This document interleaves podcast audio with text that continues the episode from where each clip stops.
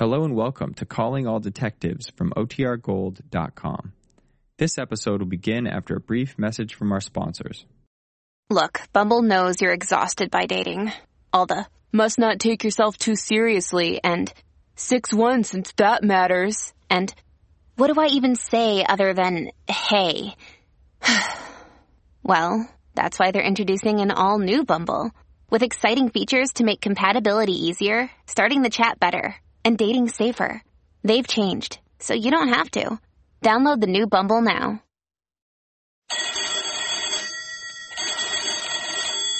Calling all detectives. When a girl won cash, clothes, and a Hollywood contract in a beauty contest, her father wanted to sue somebody.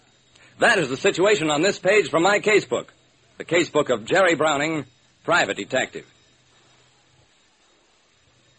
Sometimes the hardest job a private detective like me, Jerry Browning, gets is finding out what kind of a crime has been committed. Two people walked into my office late one afternoon a fat little man of around 50 and a very good looking girl in her early 20s. Sit down, Norma Jean. I will do all the talking.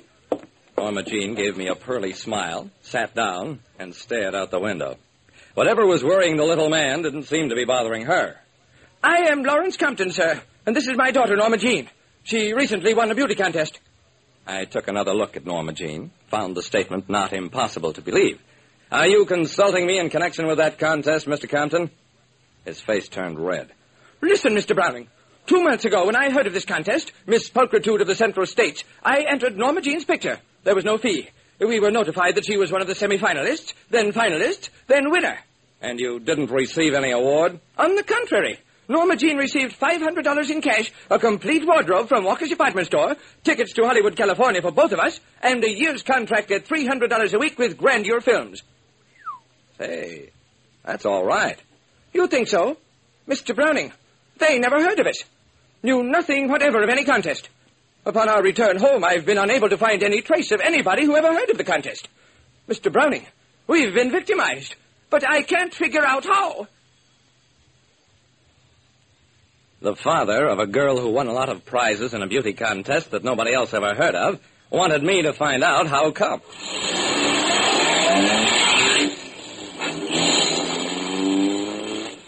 I went with the Comptons to their modest home on the outskirts of the city, where Norma Jean's father showed me the complete correspondence with the mythical contest organization. The whole thing had been done by mail, from the first letter suggesting that her photo be entered in the contest to the final notification of her award. The address on the letterhead, Compton told me, had turned out to be desk space at a large office building and was vacated by the time he and his daughter returned from Hollywood. Well, how about the awards, the $500, the wardrobe from Walker's, and the contract and tickets? How were they delivered? By a young man. Called himself Mr. Bixby. He took Norma Jean to the store, helped her select the wardrobe. He also delivered the Hollywood contract and the tickets. I tried to question Norma Jean about Mr. Bixby, got from her only the giggling response that he was cute. After a lot of questioning, she finally remembered that he'd paid cash for everything she selected at the store. That didn't strike her as strange. Everybody she knew paid cash at stores. Okay, I'll look into it, Mr. Compton. Though I don't know on what grounds we can prosecute if we do catch these people. On what grounds?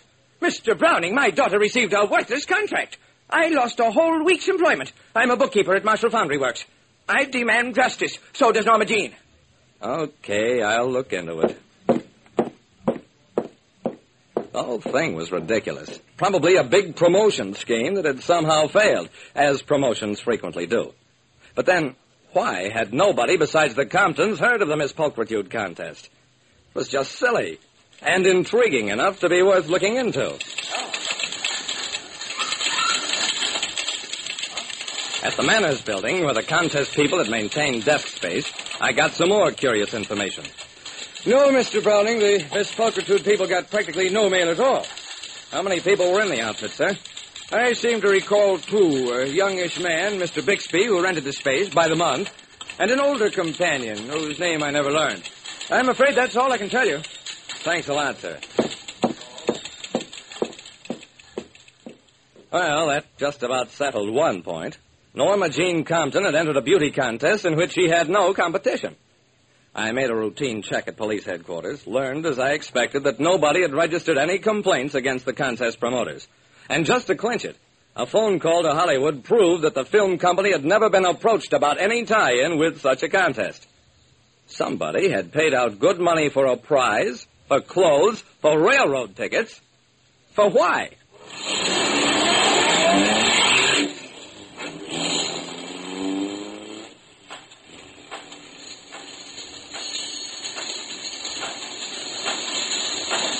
I spent part of a day investigating Mr. Compton and his job in the possible hope that the explanation might lie there. All I learned was Compton, been with us 18 years. Good man. Rather dull, earns $85 a week, probably more than he's worth, but he's steady on a dull job. Responsibility. My dear Browning, he has no responsibility or authority whatever.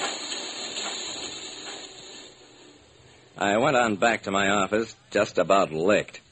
How can you catch a crook when you can't even figure out what he's done, much less why? I was still puzzling when Compton walked in. I'm sorry, Mr. Compton. I haven't got anything for you yet. Well, you certainly can't be much of a private detective to fail on a simple matter like this.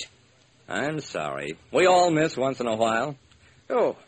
Well, I suppose you did your best. I'm not too well off, Mr. Browning. I won't have much to leave Norma Jean, and I'd hope this contest, uh, afraid her beauty, such as it is, will be her only inheritance. Inheritance? Yeah. Mr. Compton, I've got one more idea.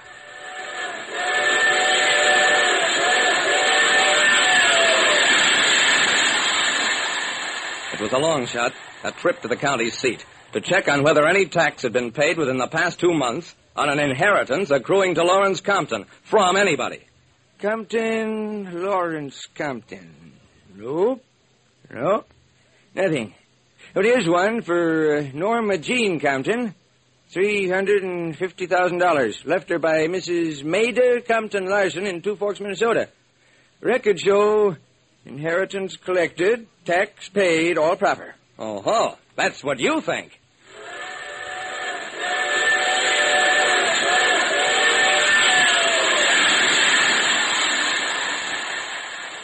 Had everything now but the crooks. A scheme to get Norma Jean and Lawrence Compton out of the city long enough for somebody else to move into their home, impersonate Norma Jean's commonplace prettiness long enough to collect a juicy jackpot. The rest of the case was pathetically simple. Part of the inheritance was in bonds. Bixby and his Confederates were selling them a few at a time around the country. And in Kansas City. Uh, certainly, Mr. Uh, Compton is your name? These bonds are negotiable, and you are under arrest. The cops got the older man first, and he led them to Bixby and the girl. We recovered all but about $6,000 of the money. A safer inheritance for Norma Jean than her looks. Like I said, it isn't too hard to catch a crook once you've established that he is a crook. And what kind?